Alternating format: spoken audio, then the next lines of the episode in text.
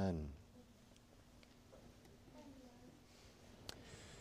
The preaching of God's Word is in Luke's Gospel, chapter 22, and there verses 41 to 44. We've read from Matthew's Gospel already and the broader context as well, but notice now these few verses which will fill our attention this morning Luke 22 41 through 44. Speaking of our Lord Jesus Christ, having exhorted his disciples, now we read, And he was withdrawn from them about a stone's cast, and kneeled down and prayed, saying, Father, if thou be willing, remove this cup from me. Nevertheless, not my will, but thine be done. And there appeared an angel unto him from heaven, strengthening him. And being in an agony, he prayed more earnestly, and his sweat was as it were great drops of blood falling down to the ground. Oh, these few verses for our attention this morning, and as we're quite aware, the cross and the experience of our Lord is drawing near.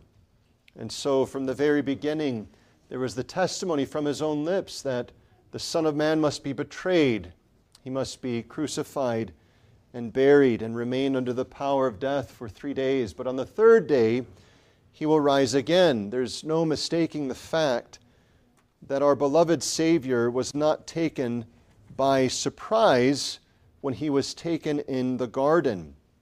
In fact, in Luke's gospel alone, there are multiple instances of Christ both preparing his disciples for this event and even reproving Peter, who would withstand his purpose of taking up the cross that his father had appointed. His eye was ever upon this moment. And as he says elsewhere, What shall I say? Father, save me from this hour, but for this hour have I come. So, in many ways, this portion through the end of this gospel, as also in Matthew, Mark, and John, is the pinnacle of the purpose for Christ coming. If we were to, to distill all things down to the main focus, this is it Christ coming to endure the wrath of God. As one calls this scene in Gethsemane, or as Luke merely describes it as this portion of the Mount of Olives, Christ was now under the shadow of Calvary. Cross was lifted, as it were, in his experience, and his whole soul is now becoming increasingly consumed with the agony of being made to be sin, the sin bearer, and the bearer of God's wrath. Notice the text itself in the midst of preparing, what does he do? He not only calls these three disciples together to pray, but he himself goes. And so in verse 41, he withdraws himself to greater seclusion and thus intimacy with the Lord. And all of us have known something of this if we've known anything of earnest prayer. There are some things that we cannot, we dare not, as it were, express in the hearing of others. In pride, of course, men love to pray in the presence of others. But when our souls are overwhelmed, even a child, a parent, a spouse may be too much for us to know their hearing of our deepest expressions and the sounding of our souls. And so Christ withdraws himself that he may more freely throw out, as it were, his heart's desires. And it says in verse 41 that as he was withdrawn about a stone's cast, he kneeled down and prayed. Now, of course, the details can be picked up in other gospel accounts. We read in Matthew's gospel that he fell on his face. These aren't contrary the one to another, but they're picking up different emphases. Christ is humbling himself. Matthew's picking up this other aspect that he, with great uh, concern, is now casting himself upon the ground. But all of this is to show that Christ is indeed in earnest. And what is it that makes up his prayer? He prays Father, if thou be willing, remove this cup from me. Nevertheless, not my will, but thine be done. There is a depth here that is mysterious to us, and many have made shipwreck upon multiple rocks. Some would say that what's going on here is Christ is, as it were, complaining against God, or Christ is really trying to say, I'm no longer wanting this to be done. Others have said that it's just Christ showing us by acting it out how serious this is. But the biblical record will tell us that Christ is truly and fully God and man in one person forever since the incarnation. And as the incarnate Son of God, his humanity, which is true, is now being faced with the reality both of he who is spotless and perfect and only delights in righteousness and doing his Father's will should now have the imputation of his people's sins consciously bearing upon him. And with that, that he whose delight is the Father and the Spirit should now be consumed with the reality of God's great displeasure and divine vengeance. And so it is most appropriate that he should say these words. And yet, what a wonder that as his whole being, as it were, his humanity is trembling at this and acknowledging this right and proper and natural desire. If there's any other way, let it be so. But not my will, but thine be done. We see in here the full weight and force of agony before him, and yet the full weight and perfect resolution to endure all that should be cast upon him.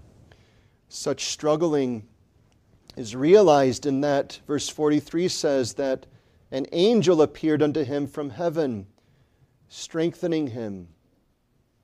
A man perhaps familiar to you, Rabbi John Duncan, so called because of his ability with Hebrew, a minister in our own denomination years back, said of all the angels that he would like to meet, he would like to meet this angel. What a wonder to think for a moment. A creature who worships God, the triune God, is now coming to the incarnate Son of God to encourage him. Is there ever such a privilege as that? And yet he's encouraged unto what end? To labor. He's not encouraged to then lie down and say, okay, I'm okay. He's encouraged and strengthened to press on. And so you'll notice the continuation. This angel comes strengthening him. So it's not just to strengthen him, but actually strengthening, ministering to him. And then it says that being in an agony, he prayed more earnestly. What happens when we're given spiritual help?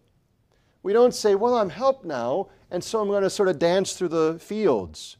We're helped in order to labor with greater faith, with greater love, with greater zeal. And this we see in Christ. And as he strengthened, his agony intensifies.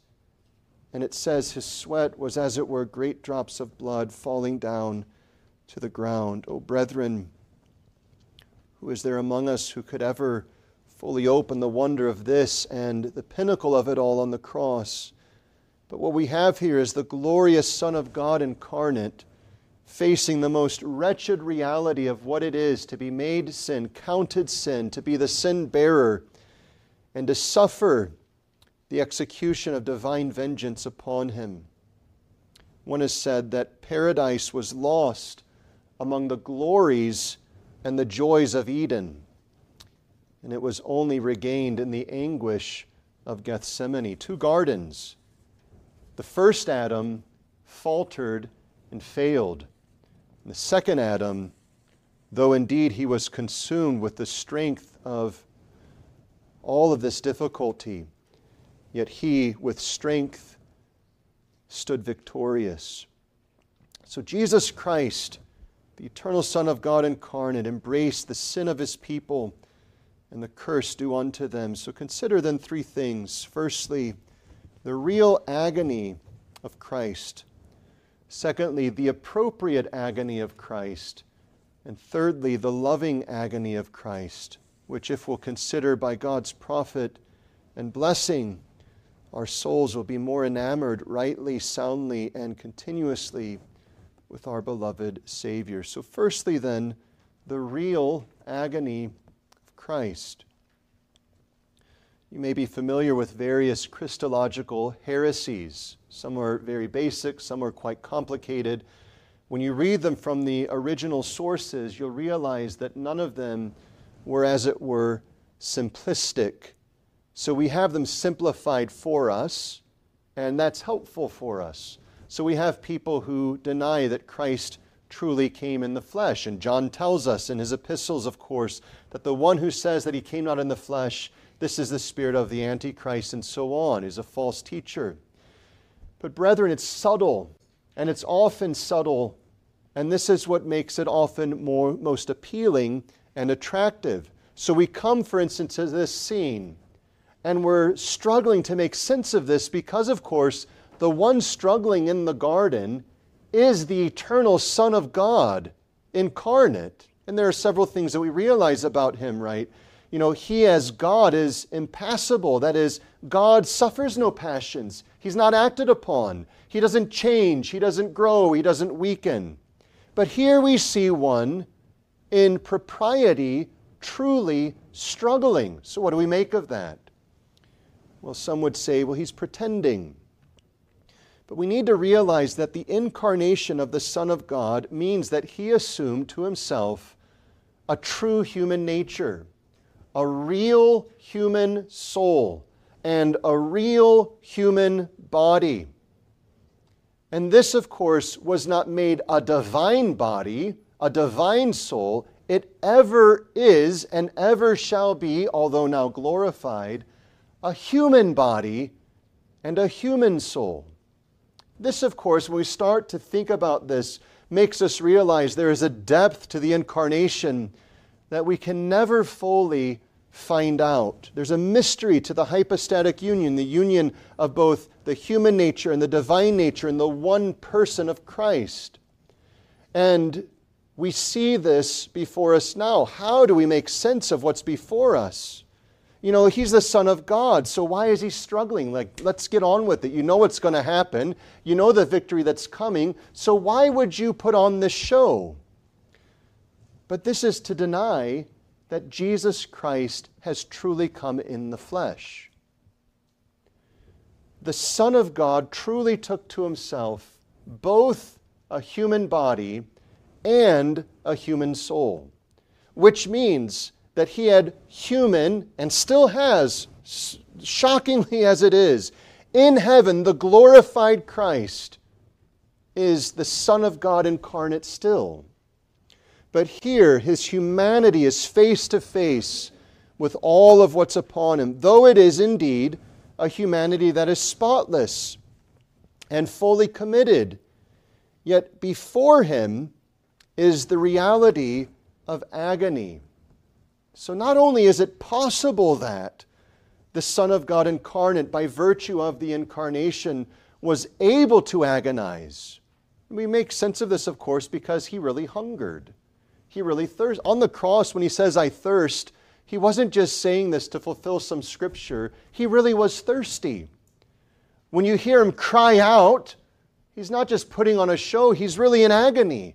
When he's sweating drops of blood, it is a thing that is taking place of a real experience. What's the evidence of this real agony? Well, you look at this, and none of us would say this is just, you know, a facade and a display, the way it's recorded. So he comes to his disciples and he says, You need to pray that ye enter not into temptation. He's withdrawn from them. And he kneels down and prays. The words are there, but notice as well, he needs to be strengthened. And in strengthening, him he is then brought to agonize more fully. Go back to Matthew in chapter 26, and you'll notice a few other features that Matthew captures for us to realize this agony is real. So in Matthew chapter 26, it testifies, it's recorded rather, of Christ's testimony in verse 37. He takes with him Peter, John, and James, sons of Zebedee, and he begins to be sorrowful and very heavy. Notice inwardly, he's being consumed already with this anguish. It's gripping him, and he's being gripped as he's gripping as well, the same. And then he expresses, verse 38, My soul, do you see the word? My soul is exceeding sorrowful even unto death. What's he saying? I am gripped with such overwhelming agony already that if I'm not sustained, I'm going to die. Brethren, we know something of this, if not in our own personal experience, yet through others who are gripped with such grief that they wither away. The psalmist speaks of this, that he's like a potsherd, he's like a pelican in the wilderness. He can tell all of his bones. And we ought to remember this. There's a reality that experiences can so impact our souls that we become consumed. That's a real experience. And it is the real experience of the Son of God in the garden. The evidence is all apparent. He is overwhelmed with grief. We have to realize this. His human body had limits. His human soul had limits. And if you think otherwise or say, wait a second, he's the Son of God, you've misjudged the fact of the incarnation. As he is divine, he is the infinite Son of God. And yet, he, the infinite Son of God, has assumed to himself a real humanity. And the humanity is not made to be divine, the humanity is always humanity with real human experiences. And in the garden, what he's experiencing is the agonizing reality of being faced with the guilt and shame and punishment, not just of a few sins, but of all of the sins of his chosen people, which brings this real agony to an intensity such that he sweats great drops of blood falling down to the ground. Medical professionals tell us that even today, there are cases, rare as they are, where such intensity of agony causes blood vessels to burst and, as it were, pour out through the pores of one's body. Here is the intensity of the real agony of Christ. But this brings us, secondly, to consider is this agony appropriate? You know, why is it going on? What's taking place that would make it so? Because we know people who experience agony, and yet, as they agonize, it's really much about nothing, or it's out of proportion. You know, they become consumed with this. We've been consumed with things that we've made far bigger than we thought they than, than they actually were. And then when we go and talk with people or face the thing, we realize, oh, I was worried that it was far more uh, or far worse than it really is. Is the agony of Christ appropriate? Well, notice his prayer. In these few words, he expresses what's causing it. This cup. What is this cup? Notice it's a cup for him. This cup from me. This is what's consuming him. The one thing consuming his attention is that there's a cup before him that is allotted to him that he must take up, that he must deal with, that he must answer. The cup, of course, is a portion. And so you think of a wine bottle and you pour it into a glass, and then the glass is given. And you think of how Christ had earlier mentioned a cup. And what's the language? Verse 20 this cup. You can't miss the parallel. In the Lord's Supper, he says, This cup is the New Testament in my blood. Now, that cup to us is the riches of salvation that was purchased by this cup that he must drink. His blood must be poured out. So the agony before him is appropriate because of the cup appointed to him. What is this cup? What does it consist of? Well, we know that it has to do with his death, as the Lord's Supper testifies. You can see that as well in John chapter 18, when he testifies of the cup that the Father gives to him, gave to him, appointed for him. John in chapter 18, and there at verse 11, Jesus testifies to Peter Put up thy sword into the sheath. The cup which my Father hath given me, shall I not drink it? You see, as he's being arrested, he's identifying the cup. This is the cup that I must drink. This is the cup the Father's appointed to me. All that's to be transpired now, all of the activities, from the mockings and the uh, uh, beatings and uh, the crucifixion, all of that is the cup that is mine. But of course, we have to ask why is there this cup? And this cup, we see, of course, is not because of any sin he has committed. Because everything on the cross, as we'll see, is the manifestation of God's curse. So you can think very quickly cursed is all flesh that hangs on a tree. He's cursed on the cross. The darkness that covers the earth for the span of hours is mirroring the darkness of Egypt. His thirst, his withering body, all of the spectacle before him, people forsaking him, his isolation, his bearing reproof, all of this is an aspect of his being made a curse. But the question that ought to consume us is why?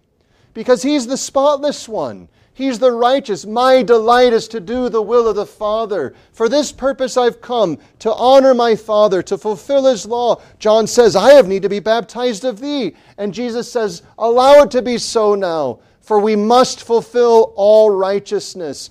Try as you might, with the greatest of searching, you can never find the slightest deviation in word, in thought, in action of our beloved Savior Jesus Christ from the law of God. Now, we can say in charity of one another, well, there's one who walks in accordance to God's law. And yet, if someone said that to us, we would be the first to say, well, not perfectly. But with reference to Christ, his every breath was in full conformity to the will of his Father and the law of God. His every word was perfectly not just in the boundaries of God's law, but perfectly filling up the whole standard of God's law. We think ourselves to have attained something if we can say, well, at least I didn't cross the line. But the beauty of Christ's righteousness is that his righteousness fulfills all that's demanded. Every single detail is fulfilled. So, how is it that this cup is given to him? Well, we don't have the time to search out exhaustively. But, brethren, in Isaiah 53, you have the key to it all. When it testifies, verse 5 He was wounded for our transgressions, He was bruised for our iniquities. Christ is made, as Paul says in 2 Corinthians 5, to be sin for us. And this is part of the cross or the cup he needs to drink. Now we need to say a few words about this. This is not Christ, as it were, experiencing the sins of his people through his own activity or volition. He's not made to be sinful, he's made to be sin, meaning sin is reckoned to him. It's on his account. And someone says, well, why would this burden him? Because, you know, he's not actually the one who's done it. That's true. Hugh Martin says if we're to understand the reason that he so agonizes because of the imputation of the sins of his people, we can perhaps get at it by considering the real joy believers have because of the imputation of his righteousness. Is your joy real because of Christ's righteousness given to you? Do you feel happy and glad and full of wonder and delight that the perfect and faultless righteousness of Christ is credited to you, does that not cause you real joy? Will it not be a cause of your endless joy for all eternity? Not your own personal righteousness, but the imputed righteousness of Christ to your account.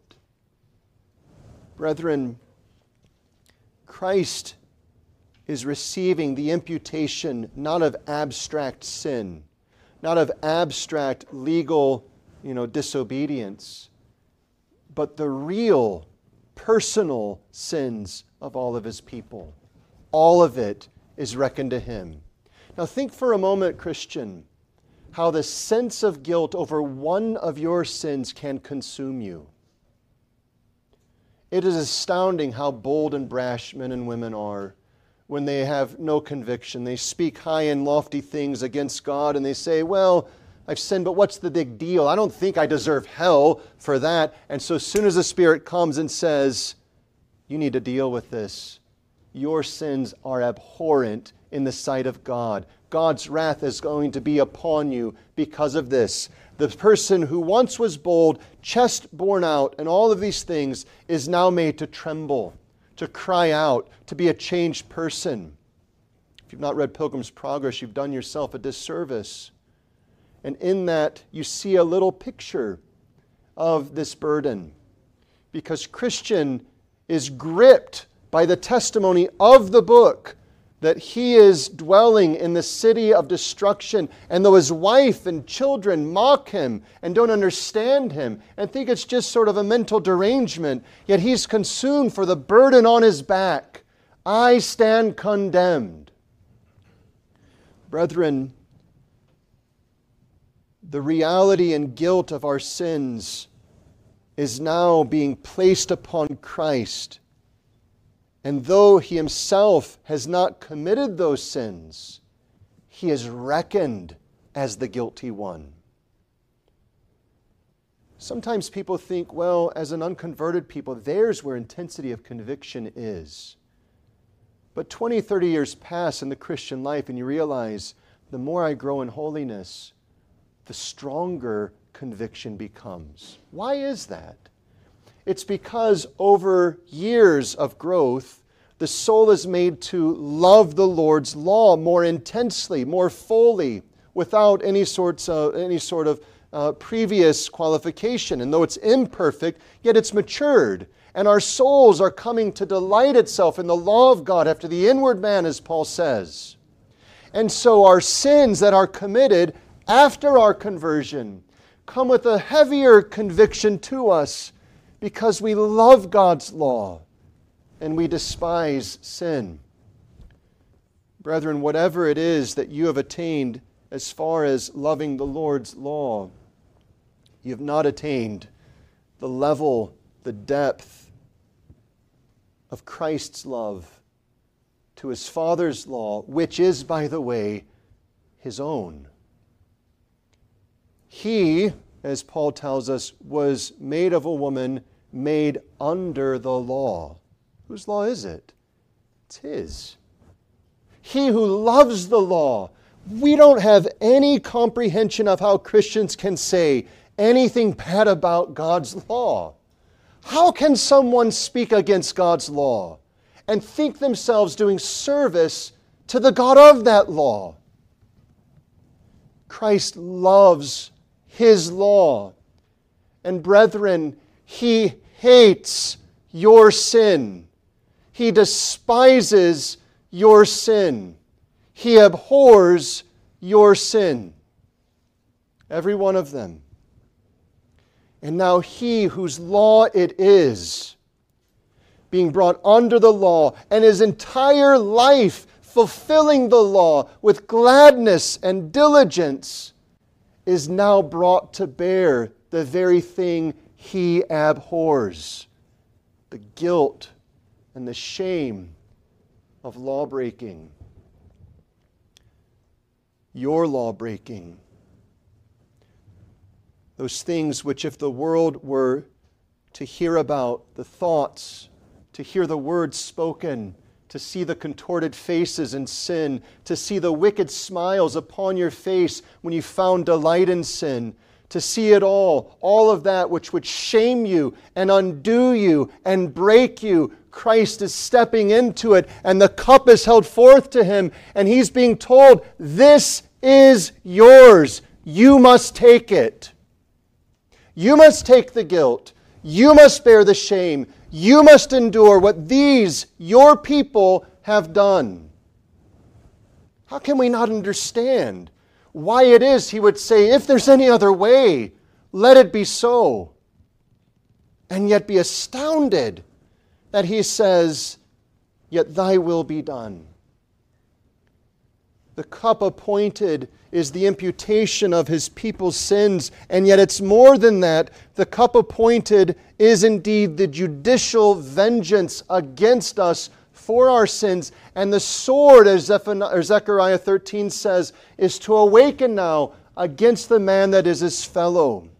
The execution of the fierceness of God's wrath, unrelenting, is now to be plunged into the very depths of the being of the Lord Jesus Christ. Here is the cup appointed. He who has always delighted in his Father, by the way, for all eternity. He who has only honored his Father's name, and when he saw others abusing his name, oh, what zeal consumed him. He goes to the temple, and there's the money changers laughing it up, carelessly and casually carrying on in sin, and zeal for his father's house consumes him, and he makes a whip and he chases them out, flips the tables over, and the men are astounded. Look at the zeal. What is that? It's love to his father. I can't suffer it that my father's name would be dishonored. I can't stand it that you would mistreat this blessed ordinance of the temple and the way of salvation made known in these signs and ceremonies. I can't stomach it. I can't tolerate it because my love to my Father is too much. Well, here now, he who only loves his Father is to bear the wrath and curse of his Father. And he is going to experience the entirety of hell for his people.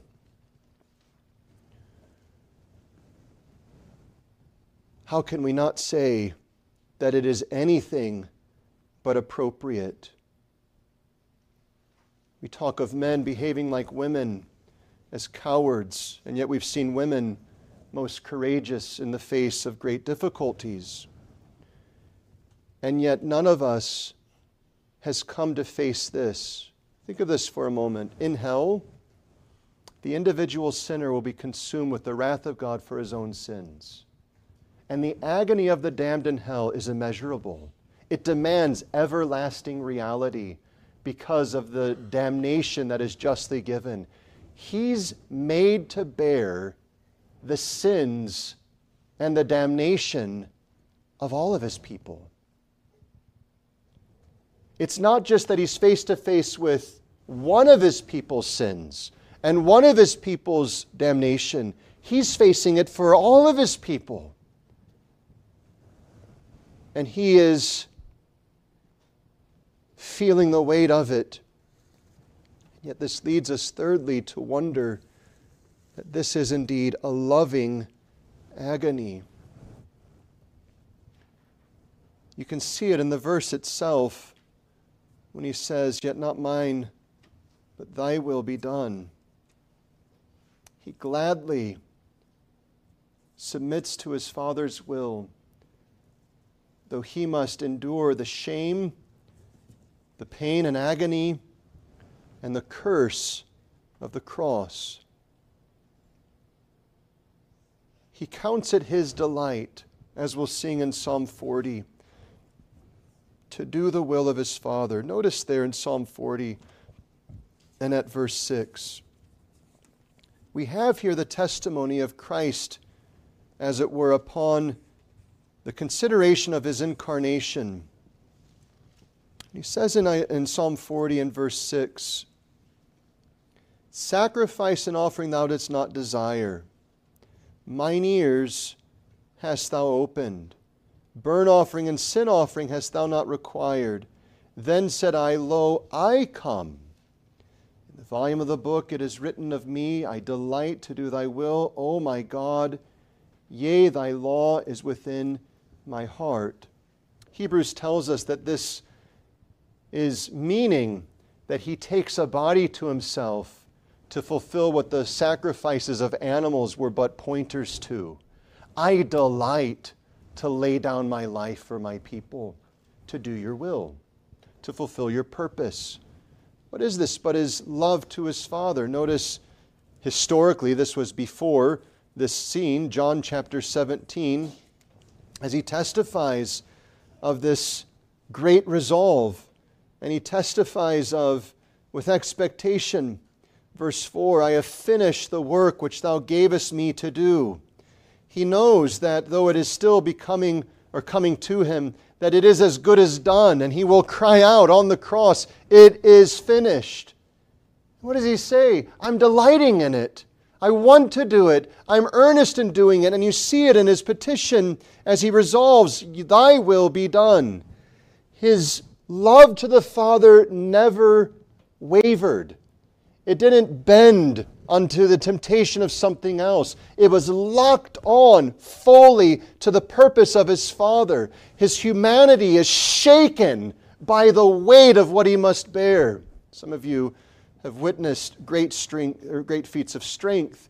You see these strong men who train incessantly and they have optimal rest and sleep and diet and nutrition, and they're doing all of these things according to great uh, uh, purpose. And they come to these competitions and they bear such weight in their strength that they're trembling. And you see their nose bleed and you see their eyes bleed. And what are they doing? Every fiber, every part of their system is bearing up the weight. That's what's going on with Christ. Every aspect of his being is now entering upon this weight and saying, I'll take it. Thy will be done. Why does he do it? Because of his love to his Father. But, brethren, in John 17, we read of this that his Father's will was for this to be done for the sake of his people. And so these things are bound up to one another. The love he has for his Father is likewise a love he has for his Father's people, which has been given to him. What would cause Christ to undergo such agony? Knowing that, as he says to Peter, listen, don't you realize if I asked my Father, he would give me more than however many legions you can imagine of angels? He would come and send this to me. But how then shall the scriptures be fulfilled? How shall it be that the purpose of salvation shall be accomplished? How shall it be that you would be brought into salvation. One insightful writer says that when Peter sought to dissuade Christ from fulfilling this purpose, that what he was doing with his word would have undone the world.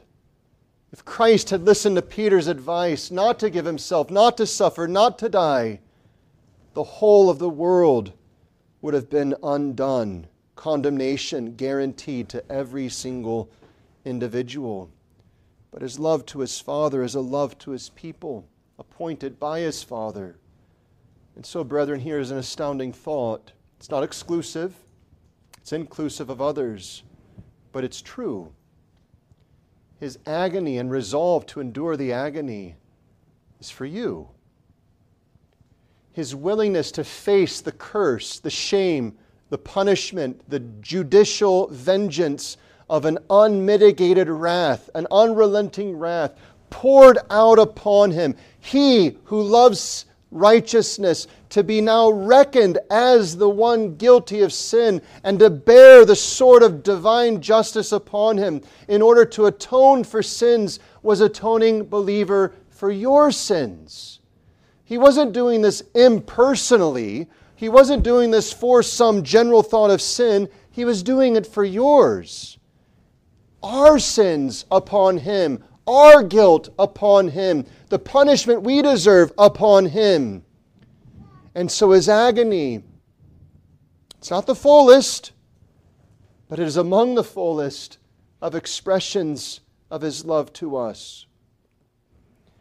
We look at Peter, James, and John sleeping in the garden, and we shake our heads and say, How is it that they couldn't for an hour watch with Christ? And yet, so soon as that comes out of our own lips, we have to shake our heads all the more at ourselves and say, Why is it? How is it that I commit not myself more fully to Christ? My love to Christ, it so frequently fails and falters in the moment of temptation, doesn't it?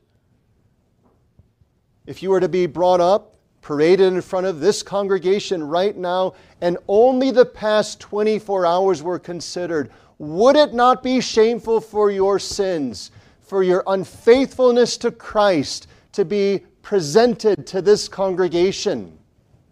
And then think for a moment why was it you weren't faithful to Christ? What did you gain out of it? You weren't avoiding something all that bad. You weren't gaining something all that good.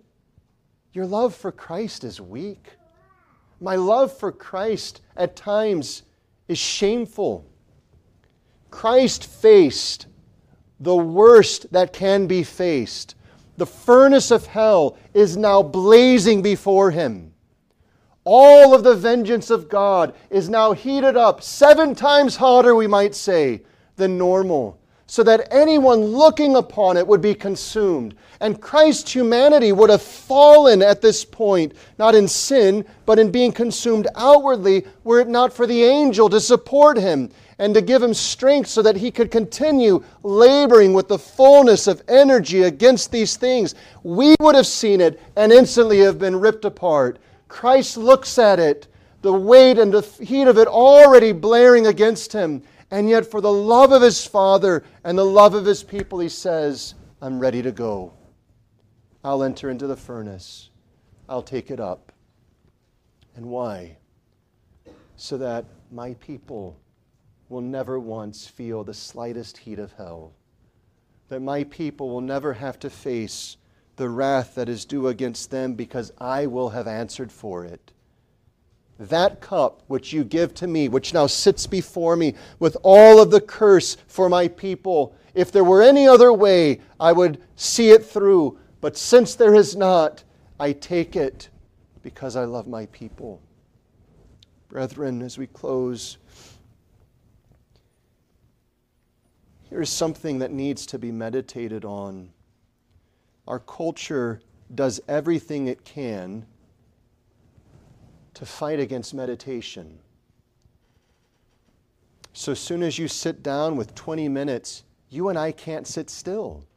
We have to find something to distract us. I wonder what's going on in sports. I wonder what's going on in Israel. I wonder what's going on in some nation I don't even know about. I wonder how you spell this word. I wonder about this, that, and the other thing. Our minds can't settle itself upon anything of weight and significance. And yet, were we to meditate upon the agony of Christ, not just in some superstitious and outward way, but considering the reality of what Christ was faced with and what he chose to endure, you and I would have our souls strengthened with such a wonder of love to him whose love exceeds our own measurement.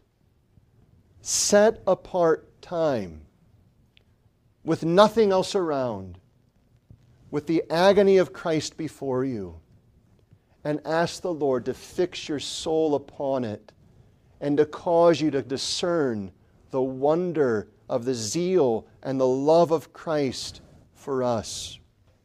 How can anyone think to endure that which caused the God man to tremble? There are some men and women who start to think, well, yep, sin is sin and hell is hell, and I guess if I'm not saved, I'm going to hell. If you were to meditate for a moment on the incarnate Son of God looking upon the furnace of hell open before him, about to engulf him, and he's saying, if there's any other way, let it be so. But if it's not, I'll take the cup. You would start to realize that your arrogance and pride will fail you when the furnace is opened unto you. You will not be able to endure the reality of damnation.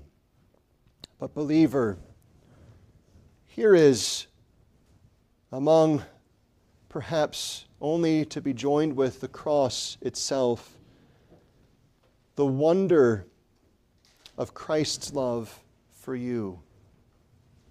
And there's a mystery in the Christian experience that if we wish to grow strong, we actually need to gaze upon the strength of another, not ourselves.